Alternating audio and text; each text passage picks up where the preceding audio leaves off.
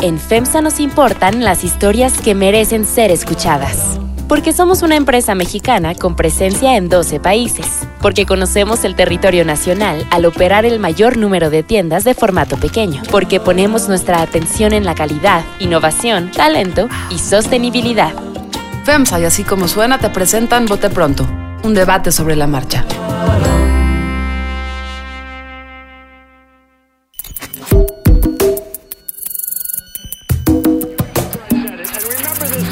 Carlos Puch, María Scherer Ibarra,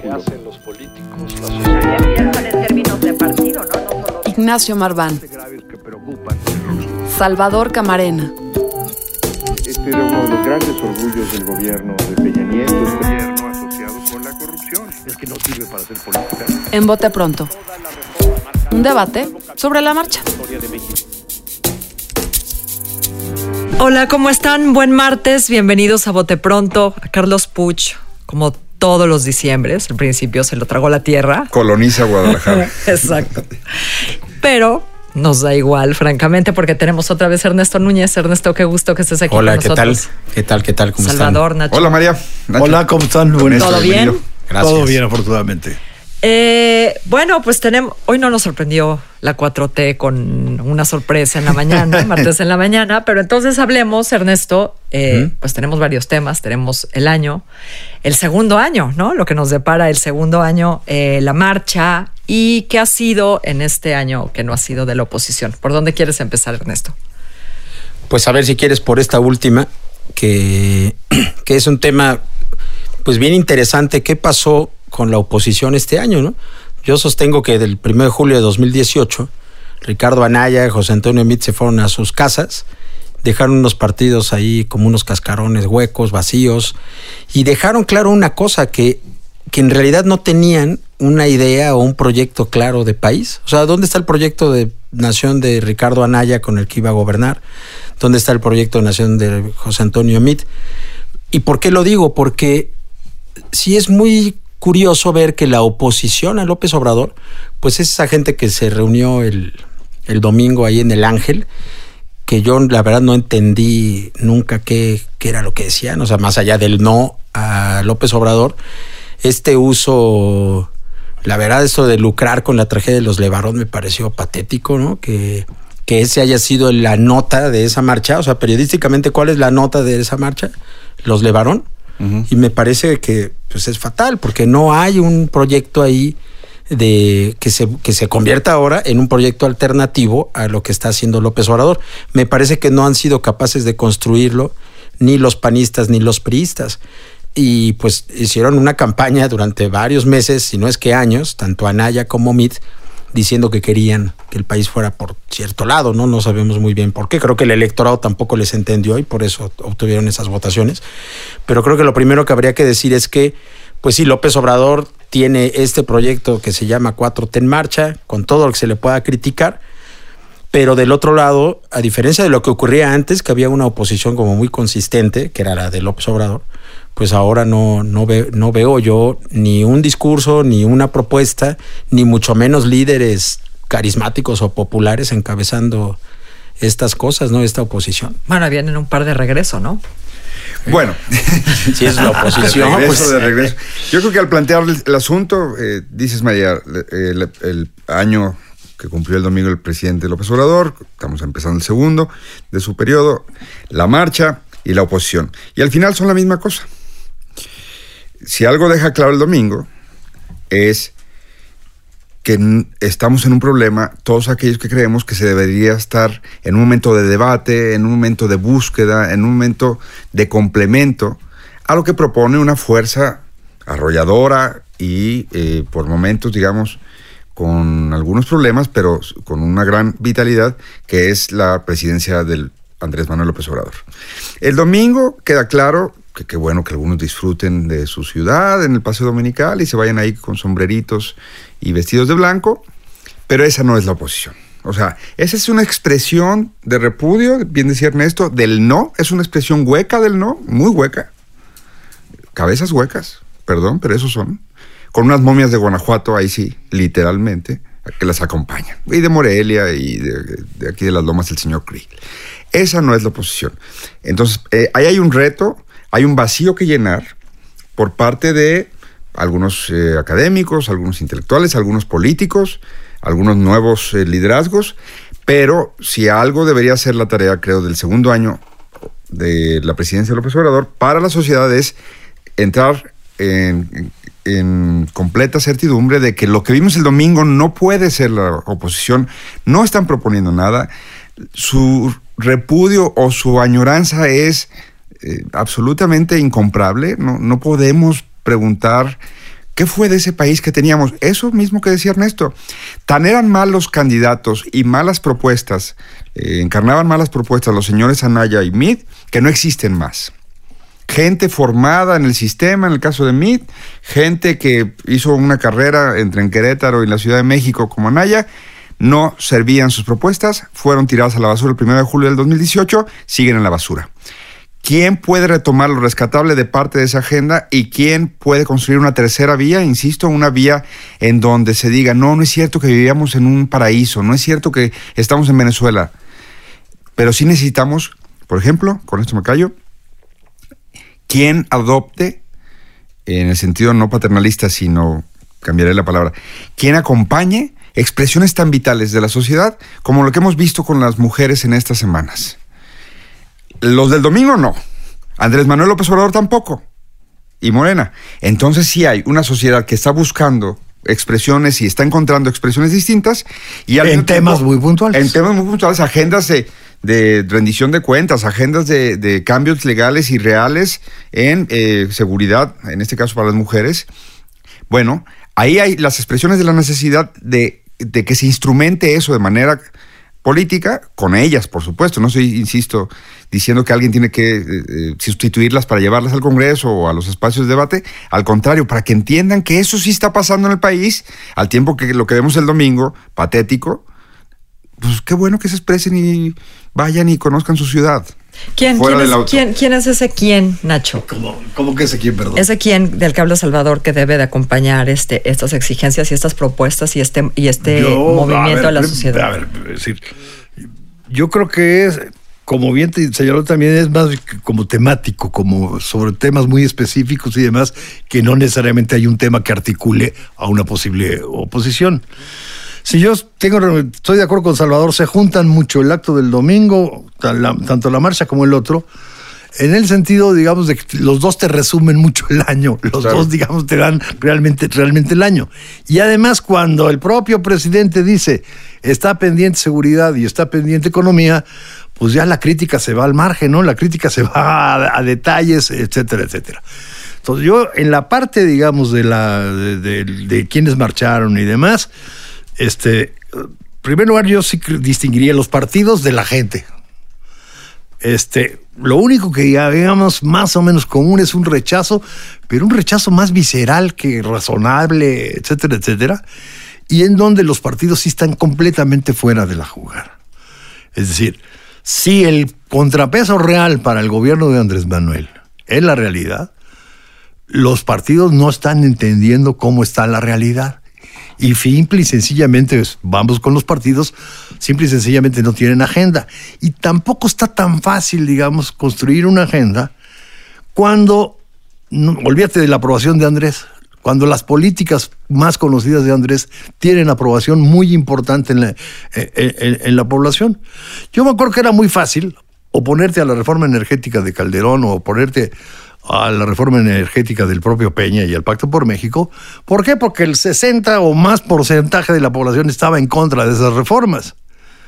Pero cuando tú ves que tiene aprobación mayoritaria la Guardia Nacional, tiene aprobación mayoritaria Dos Bocas, tiene aprobación mayoritaria... No, la lucha contra la, y austeridad, la, por ejemplo. La lucha contra, contra, contra la corrupción y demás.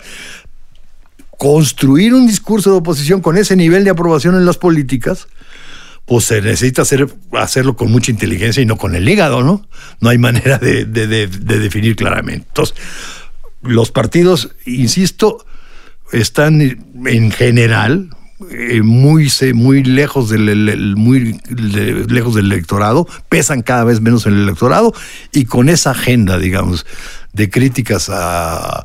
pues que a lo mejor dan, son buenas para un seminario del CIDE o un seminario del Colegio de México. Críticas al comunismo, Nacho. Eh. Críticas no, eso, al eso, comunismo. Estoy en el, en, el, en, el, en el espacio de los partidos. Sí. Y la gente, la gente, digamos, pues sí salió, a este, insisto, con el hígado, a hablar del comunismo, lárgate viejito, o sea, una bola de estupideces que tampoco, que tampoco pueden articular una, un, uno, una oposición, ¿no? Entonces, ¿qué le falta, digamos, a, a, la, a la oposición? Finalmente, en unas condiciones como estas, una agenda, digamos, más, mucho más inteligente y desde luego liderazgo. Sin liderazgo no es capaz de articular una oposición. Eh, López Obrador pidió otro año, ¿no? Otro año para consolidar su gobierno, la cuatro T. ¿A qué se refiere, Ernesto? ¿Qué es lo que le hace falta? ¿Qué, cómo, cómo se va, cómo ves el inicio del segundo sí. año? ¿Cómo se va a desenvolver? ¿Y cómo, y cómo ves a, lo, a la oposición? A ver, yo digo, más un apunte rapidísimo. Acuérdense de dónde venimos. Del ochenta y ocho al dos mil dieciocho hay un ciclo ahí de treinta años, de cinco elecciones, en donde el ingeniero Cárdenas, candidato tres veces, López Obrador, candidato tres veces, ejercieron liderazgos muy carismáticos, muy claros, y con un discurso que era muy contundente. Pasó menos palabras, más palabras, menos. Los dos proponían, por el bien de todos, primero los pobres. Y entonces... había a ese régimen neoliberal que le llama hoy Andrés Manuel, o el neoporfirismo, lo que lo, como lo quiera llamar, ese modelo de gobierno PRI-PAN, había una oposición muy consistente. O sea, había una cosa ahí que no había podido llegar al gobierno, que además le habían hecho, por lo menos en dos ocasiones, muy claramente un fraude electoral, en el ochenta y ocho y en el dos mil seis, o si no un fraude estrictamente, o, de, o, técnicamente, o, o para una operación política. Para la gente así quedó. Claro, para, así quedó registrado. Hubo una operación política para impedir que llegaran tanto el ingeniero en el ochenta y ocho como Andrés Manuel en dos mil seis. Crearon una narrativa opositora que era muy, muy buena. Y que, sirvi- y que fue siempre oposición formal en las cámaras y a la vez contrapeso real en las calles y en la realidad. Entonces era una oposición que se articulaba muy bien en torno a un proyecto alterno a lo que era el PRIAN, por decirlo de manera muy simplista. Pero la gente, creo que eso fue lo que al final lo que lo enganchó en dos mil dieciocho. Por eso ahora es complicado hacer el análisis de pues cómo va Andrés Manuel. Pues si te vas a los números muy concretos, pues sí, efectivamente tiene que pedir un año más, porque en un año es complicado desmontar todo ese régimen que, por, si nos vamos a esos treinta años, del ochenta y ocho al dos mil dieciocho, pues es complicado revertir una serie de políticas económicas, revertir una serie de políticas eh, que tienen que ver con lo empresarial, con lo financiero, con incluso hasta con la política misma, ¿no? Entonces, es complicado en un año hacer el balance de algo que se está queriendo vender o, o instrumentar como un cambio de régimen. Eh, pero hay una, hay una cosa que para mí es muy interesante. En este año, algo que ha logrado López Obrador y la coalición Juntos Haremos Historia es sacar casi toda su agenda legislativa. Sacaron Guardia Nacional, echaron para abajo la reforma educativa, ley de austeridad, eh, revocación de mandato, sacaron adelante lo del eh, convertir en delitos graves fraude electoral, ley de trabajo, evasión, evasión fiscal, sacaron una reforma laboral. Es decir, prácticamente lo único que les falta, creo yo que les faltan dos grandes reformas si realmente quieren hablar de una transformación del régimen. Una es una reforma política, que pasaría casi casi por una, re, una readaptación del Estado, de lo cual ha hablado mucho Muñoz Ledo toda su vida, y no sé por qué ahora que está ahí no lo ha puesto en marcha, o no lo ha puesto siquiera sobre la mesa. Eh, eh, y la otra es... que, que, que Porfirio Muñoz Ledo está ahí todavía. Es como y la, el... otra, no, no, no, es como y la otra es la reforma, a la, a la, la, no, otra pero, reforma al pero, Poder Judicial que se habla de ella, pues, ¿no? Pero digamos, la agenda básicamente ya, la agenda de la campaña ya está. O sea, López Obrador lo, así arrancó su mitin el domingo, ¿no? Su discurso. Dijo, a ver, prácticamente ya tenemos la constitución de la cuatro T. Es por eso que él dice, denme un año para consolidar esas reformas y en un año nos vemos con resultados más concretos. Creo que es ahí donde... Yo no veo en el horizonte una reforma política, ¿eh? Digamos, sí, este, no se ve la intención ahorita. No sería la intención. Mira, la, refor- la reforma del Estado de Muñoz Ledo pues, tenía mucho que ver con el semiparlamentarismo y el gobierno de gabinete, etcétera, etcétera. Para nada que cuenta. No, que no, no para, transitan, para nada no transitan con, con, con Andrés. No parece que le interese a Andrés y, Manuel. Y la reforma algo, judicial yo creo que va muchísimo más por lo que ha planteado. Hay una bola de iniciativas, unas completamente locas, digamos, este, pero Lo que realmente, digamos, creo que puede avanzar en ese sentido es lo que está impulsando en buena medida este Arturo Saldívar desde la Corte, que es más un, una mayor rendición de cuentas, una ma, mayor claridad en la carrera judicial y cómo entrarle también a, a los otros. Pero porque la parte política, digamos, también es, es, es paradójico. O sea, ¿qué es lo que ha venido creciendo en, en términos de la crítica política? Los contrapesos y todo ese rollito, digamos. No, no, no, no. Sin, sin, sin el tonito, ¿eh? Sin el tonito. No, no, no. A ver, ese tonito. La, la encuesta de Reforma del domingo es extraordinaria en ese sentido. ¿Usted está de acuerdo que el presidente tenga mayoría absoluta en ambas cámaras? sesenta por ciento lo ve positivo y solo un veinticinco por ciento, digamos, lo ve como negativo. Entonces, todo este sí, discursito bueno, de los no, contrapesos, no, no, pero, Nacho, etcétera, en etcétera. En muchas ocasiones decimos que hay algunos bueno, casos hay otros, que la mayoría no necesariamente. Bueno, no, pero eh, o sea, decir, ¿cómo, entiendo la expresión ¿cómo que está construyes ahí? Oposición? No, no, no. Cuando hay aprobación a tener un presidente fuerte. ¿eh? Puedes construir oposición precisamente cuando vas viendo las carencias, cómo está crujiendo el sistema. La semana pasada, todo México habló de un terrible caso de una mujer asesinada, quizá intelectualmente hablando, es decir, quizá mandada a asesinar por su ex marido, porque eso es otra discusión, es decir, fue asesinada, pero traía una serie de antecedentes de violencia intrafamiliar y unas denuncias, y le falló todo el sistema. Le falló el, fisc- el Ministerio Público, el le falló el juez, juez le, fall- le falló todo el sistema, todo el sistema. Entonces, sí hay espacio para que se construya un discurso de oposición y, digamos, de la oposición que se necesita. Por eso yo decía, de complementar. Pero la oposición también pero, complementa, pero, no solo es adversaria, no solo está... Pero, pero fíjate la contradicción con ese discursito de los contrapesos. Ya llevas dos. no, no, y me voy a seguir. Ya llevas dos. Ah, les prometo escribir algo sobre eso, porque la verdad... Pero espérame, es déjame ver. Espérame, no. Ahí hay un espacio si como el de las mujeres... Falló el sistema. El principal falla fueron los jueces. No, no, y el Ministerio Te metes Público. Con los jueces, que es a los que hay que apretarles, a atentado contra la no, independencia y la autonomía no, del Poder Judicial. No, bueno, a ver, antes no, de que, por, antes de que nomás, se nos... Para cerrar. Digo, ahí, ahí es muy para contradictorio. Cierra, no, o sea, no. Si quieres tener una bandera, tienes que ver las, las insuficiencias que hay y precisamente las demandas ahí, ¿no? que hay. Hay esta insuficiencia del Poder Judicial, sobre todo poderes judiciales estatales, y... Hay una expresión popular que dice, no podemos seguir así cuando vemos este caso, y hay muchos casos así, como el de Abril. Dicho eso, creo que Andrés Manuel pide otro año más por una simple razón. Me acordé, no le va a gustar a sus seguidores, del Seductor de la Patria, del libro de Enrique Serna sobre eh, Antonio López Santana. Es decir, Andrés Manuel tiene que... La gran diferencia que hay en, los, en lo que vimos el domingo es que Andrés Manuel sí le está hablando a un grupo... al que está conquistando. Y por eso tienen las encuestas una serie de aprobaciones. Los que marcharon sobre Reforma no tienen grupo. Se están hablando a sí mismos. Son como tuiteros. Están todo el día ahí, entre ellos este, retroalimentándose. retroalimentándose en una cajita diminuta. Entonces, est- estos no están queriendo salir, los del domingo, en Paseo de la Reforma, a conquistar una constituency, una nueva eh, audiencia, una nueva ciudadanía que diga, miren, Este, el modelo de país que les proponemos va a tener estas diferencias sobre el pasado, porque ya entendimos la desigualdad, la redistribución, ya entendimos lo que falló, ya entendimos por qué Anaya no es candidato viable ni para una alcaldía de Sin, Sin, Sunsan. Sin Sunsan se llama, de hecho. Ernesto. Eh, San Juan del Río, a lo mejor. Pobre San Juan del Río, qué mal te hizo, ¿por qué lo quieres mandar? En pocas palabras, creo que no, Nacho. No solo es el discurso de, de que sí hace falta... Claro que hacen falta contrapesos, pero los que había tampoco necesariamente. Yo siempre he dicho aquí, es complicadísimo defender al INAI después de una cantidad de barbaridades que hicieron y de la mucha lana que cuestan. Pues es bien complicado cuando Andrés los, los, los cuestiona, decir, ay, no, presidente, no se meta con el INAI.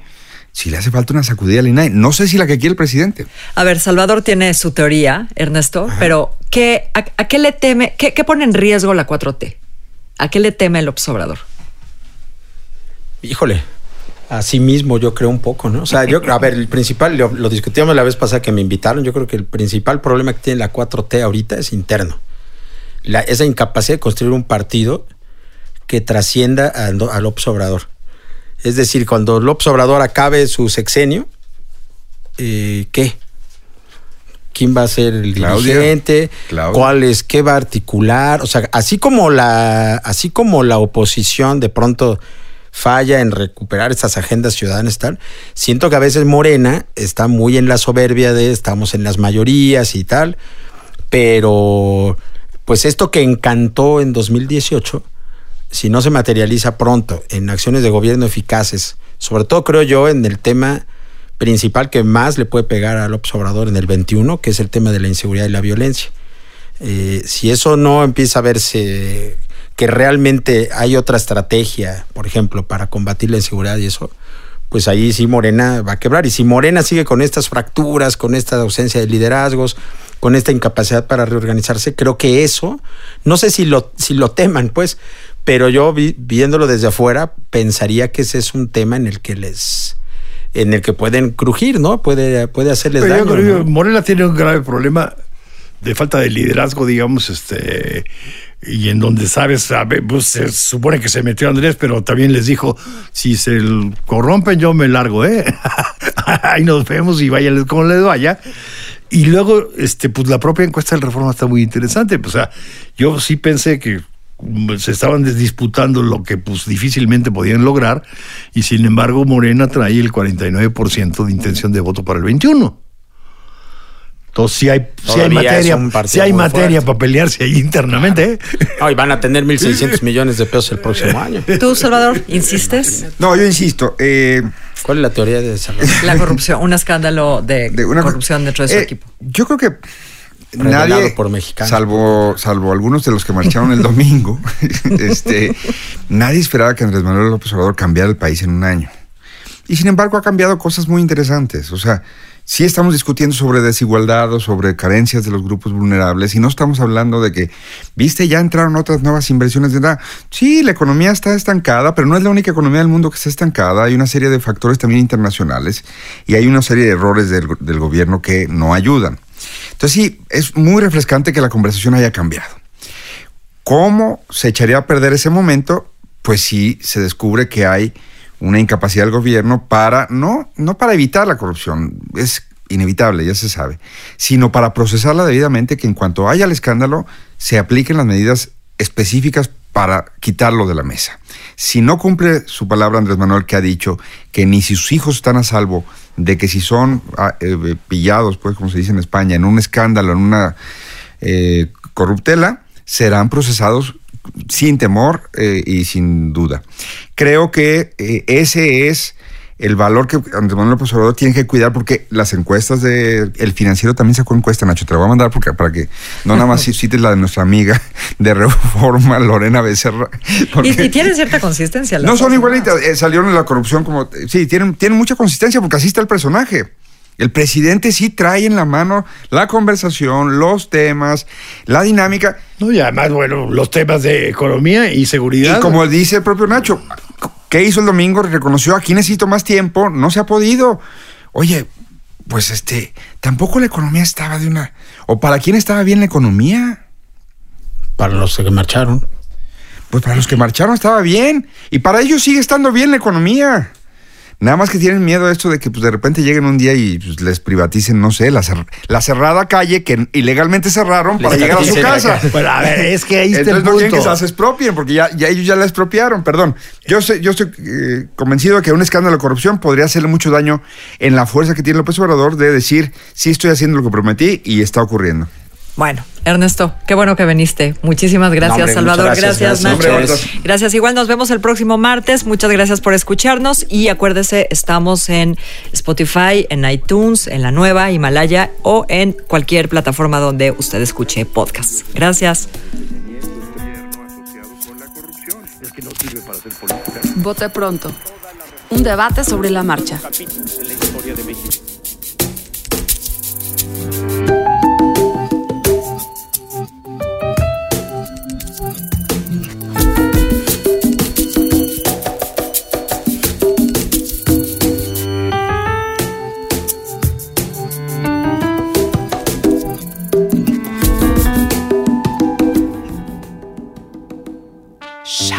En FEMSA nos importan las historias que merecen ser escuchadas, porque somos una empresa mexicana con presencia en doce países. porque conocemos el territorio nacional al operar el mayor número de tiendas de formato pequeño, porque ponemos nuestra atención en la calidad, innovación, talento y sostenibilidad. FEMSA y Así Como Suena te presentan Bote Pronto, un debate sobre la marcha.